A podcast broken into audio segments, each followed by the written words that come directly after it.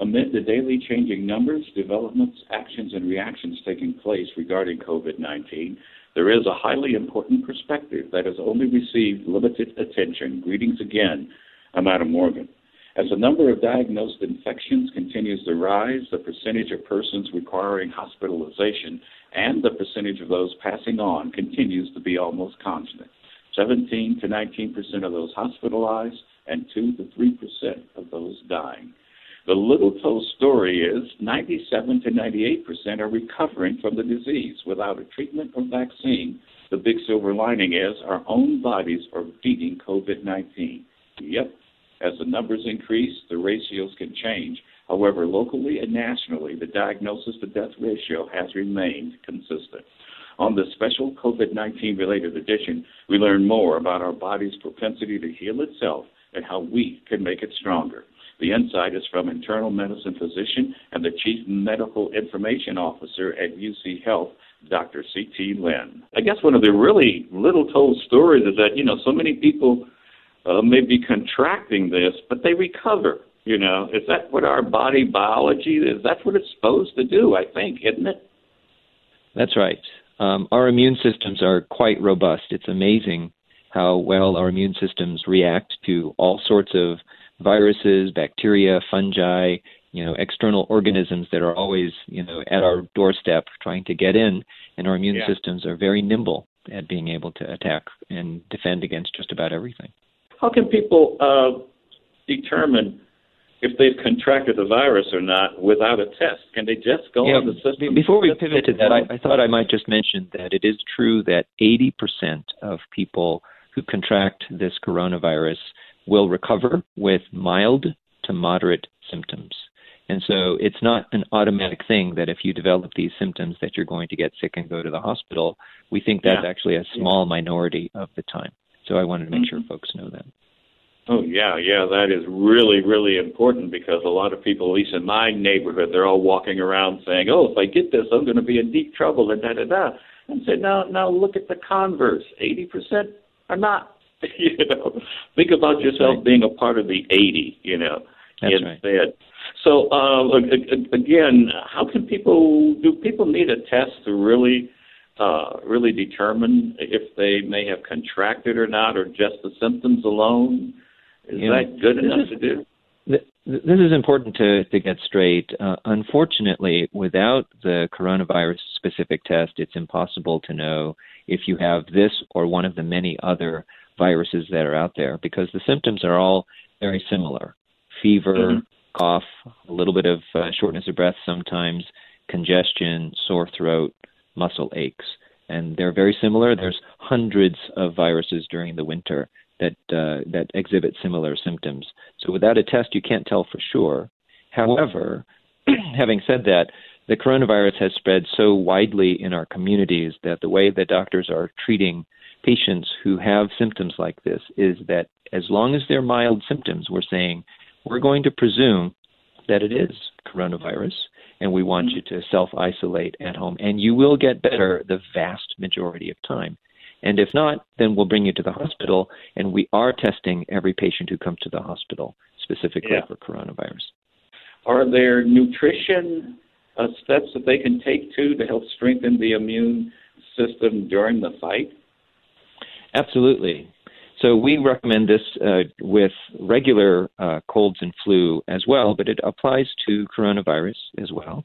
Um, there's sort of the top seven things I would recommend, and I'm happy to run through them with you. Yep, One please. is uh, don't smoke. Uh, respiratory viruses don't do uh, do much better in patients who are smokers because your immune uh, response is is blunted and it's impaired. So as much as you can, uh, cut down or quit smoking.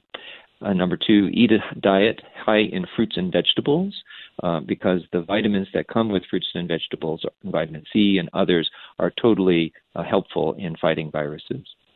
Exercising regularly, um, not in not highly intense workouts, but uh, low to moderate intensity workouts uh, tend to improve uh, circulation and your immune system function. That's like going for a walk or a jog um, outside if you can, or on exercise equipment if you have it.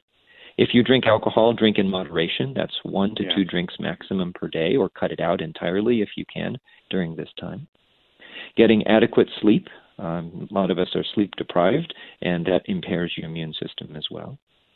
And then uh, minimize stress. Many of us are watching TV or social media excessively because we want to know the next thing. And I know of people who spend hours and hours, and it ramps up your anxiety. And high levels of anxiety lead to decreased immune function. And then ah. finally, everything that uh, that folks are talking about, the governor and others, you know, steps to avoid infection such as frequent hand washing, soap and water is your is your standby gel if you don't have soap and water immediately available, um, and then uh, and then staying distancing and the rest of it. Yeah, yeah, I I, I really want to uh, also underscore with you that need for fruits and and vegetables because if anybody's been to their local supermarket they can see that all the potato chips are gone, all the hot dogs are gone, that kind of thing. And some of the fruits right. and vegetables are still there. you know? That's right, actually, and that's one of your best uh, defenses is uh, fruits and vegetables, and and I'm understanding that that's true. That the the things that are out are the potato chips, and actually, and I'll just mention potatoes. Unfortunately, don't count as your vegetable. Oh, you're also talking about the exercise too. I'm sure a lot of dogs have been walked to death in the last week or so, but Absolutely. it helps them and it helps you to get outside, and it takes you away from what you were saying about the uh, getting in front of the social media too often and just the television set too often to reduce stress as well. I'll make another mention that uh, yeah. while you're out walking, you know, I found that uh, folks in our neighborhood are, are um, more friendly than usual, you know, because we've been so socially isolated now for so long that, uh, mm-hmm. you know, just because you're outside and trying to social distance doesn't mean you should avoid eye contact and, and don't look and say hi. It's great to connect with neighbors and wave at them. And, and it's amazing how many people I've connected with as we walk by uh, six feet apart uh, on the mm-hmm. trails and, and sidewalks. Are there any over the counter medicines to help? Uh, break the fever or diarrhea, or should we just leave those alone and let it run its course through the body and let the body take care of it? Yeah, these are some actually very important points. Um, when possible, if you have a fever or diarrhea, it is important to let them run their course without treating them. Let me tackle them sort of one at a time. Uh, yeah, diarrhea is actually your body's response to trying to get rid of uh, the virus, and I think it is reasonable as long as it's not uh, uh, painful uh, or, or or unusually uncomfortable to to let it run its course. And you might want to get some barrier cream like A and D ointment or Vaseline just to protect your bottom from excessive irritation. Um, yeah. If you do need to take something because it's keeping you up at night, um, Imodium uh, is an over the counter that you can take, but we do recommend you know leaving that alone as much as possible. Okay. And then, secondly, in regards to fever, I know that there's some misconceptions about fever out there that you have to break the fever by by bringing it down with medication, and actually the opposite is true. Fevers are not medically dangerous until you get to 108.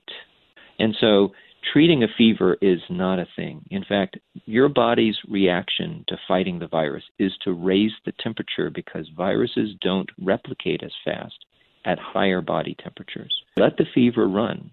And uh, and that's important. So, you know, people are out there buying up ibuprofen and Tylenol. If you have to take something because you're incredibly uncomfortable and can't nap or can't sleep, then maybe okay to take uh, Tylenol, which is acetaminophen, or um, Motrin, which is ibuprofen, in uh, small doses. Uh, but if you, if at all possible, I would let ha- ask people to let their fevers run their course. When you get to 101, 102, 103, that uh-huh. uh, we know that body makes the body makes those higher temperatures in order to make it harder on the virus, and we should let the body fight the virus in that way. Yeah, yeah, and going back to that too, when you're quarantined uh, it's a good idea, or is it a good idea to change the bed linens as often as possible, and then I guess you have to wash them pretty quickly to make sure anything that may be in them doesn't spread to anybody else in the household. Yes. Um, you know, we, we do recommend that you wash your bed linens at least weekly. If it's visibly soiled, like you can see something on it, you probably want to wash it uh, uh, that day. Um, but uh, but some there are some folks who recommend that when you're sick that you consider washing your linens every two or three days. Every two or three days should. Uh, uh, people who may be taking care of someone who may be going through that, should they look at taking the linens out in a uh, in a trash bag or something to the washer so uh, the air within the house doesn't uh, pick it up and spread it to other people? Yeah, as far as we know, this is large droplet transmission, meaning that uh, when people cough or sneeze, it's within two or three feet. If you're taking linens off, um, you know, maybe not a bad idea to have a cloth mask on when you're moving the linens around. Um, and then when you transport it to the laundry, uh, after you've uh, put it into the laundry, then go wash hands with soap and water. But I, I don't know that you need uh, garbage bags and that sort of thing. Once the fever breaks, is that the key sign that the uh, infection is over? As long as you're not taking a medication like ibuprofen or Tylenol, right? You don't want to be suppressing the fever actively and saying, "Oh, look, my fever came down, therefore it's better." So, yeah. what, the guidance that we've been giving uh, in terms of self isolation uh, to our, our sick patients is that we like to have you self isolate for seven days from the beginning of symptoms and three days from the last fever that you've had in terms of being less infectious to others. Once it's over, uh, we're back out. Have we enough information to determine whether or not we can get reinfected again by somebody else who may be passing by because we don't have a mask on, or maybe we do? So you're asking a question about immunity, and that's also an unknown, right? We okay. we know that some viruses and infections cause an immunity that lasts for many years. And mm-hmm. yet we know that we have to get a flu shot every year because the flu changes or immu- our immunity changes. Uh, and we don't know which way this virus goes. We don't know if we retain immunity for a long time or whether it's temporary. Um, so at this point, we even if you've been through it, even if you've had a COVID, you know, proven test positive and you recover from it, um, there's a lot we don't know about it, and I would continue to uh, be cautious about your exposure to others, even after mm-hmm. you've been through it. Is there anything else that we should be doing to make sure that uh, we can come through it, or maybe not even receive it at all? Well, a, a couple of things I would mention. First of all, if you do get um, more sick than what 80% of people will have mild to moderate symptoms. If you have more significant symptoms, there are lots of resources in our communities uh, you can reach out to. Many of the health systems in town and many of our clinics, uh, certainly UC Health, has a, a nurse call in line um, mm-hmm. for urgent care and for questions about COVID, so you can get your questions answered. If you do decide to go to your doctor, if your doctor's office is open seeing the patients, it's helpful to call ahead of time because many of them have protocols and guidance for, you know, which clinics to go to that are more prepared to see you as a COVID possible patient. You know, the reality is that we'll, most of us will come through okay. That's right. That's right. And so I, I would reemphasize that, that that we actually get quite a few calls in our clinic. I'm an internal medicine physician. I practice in the Lowry University internal medicine practice, and a large number of our calls from patients are mainly anxiety calls.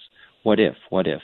Could this be it? You know, uh, and what should I do about it? And, and so I, I want to encourage folks to to remain calm. Uh, anxiety tends to provoke itself and gets up into a spiral, and so it's important to make sure you disconnect from your news feeds. Uh, uh you know, in our family, we've actually set a 30-minute limit. If we're going to watch the news or read about the news, uh, we'll stop at 30 minutes.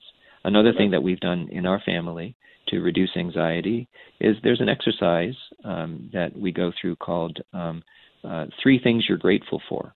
And I find this to be helpful in oh. generally in life, but this is one thing that actually can be particularly helpful in this time of anxiety during our pandemic, which is that in our family we sit down at dinner time, and it's helpful to have a daily habit of doing this. And we go mm-hmm. around, and each of us will talk about three things we're grateful for today, because we tend to focus on negative things and not positive things. And by right. doing so and, and sharing these items with each other, we increase the connection to each other. We decrease our personal anxiety and we increase our ability to cope with the stresses we're going through. Dr. C.T. Lin, internal medicine physician at UC Health. Thank you so much for taking valuable moments from your active day to share your insights with us. As we wrap up in associated in a associated note, make it our insurance exchange Connect for Health Colorado is extending its COVID special enrollment period for new insurance to April 30th. If you're not covered, well, your stimulus check should help with that. Details online at connectforhealthcolorado.org. I'm Adam Morgan. Do keep in touch at a distance, of course. Stay in your game and safe. And many thanks to you as well for sharing a few moments of your weekend with us.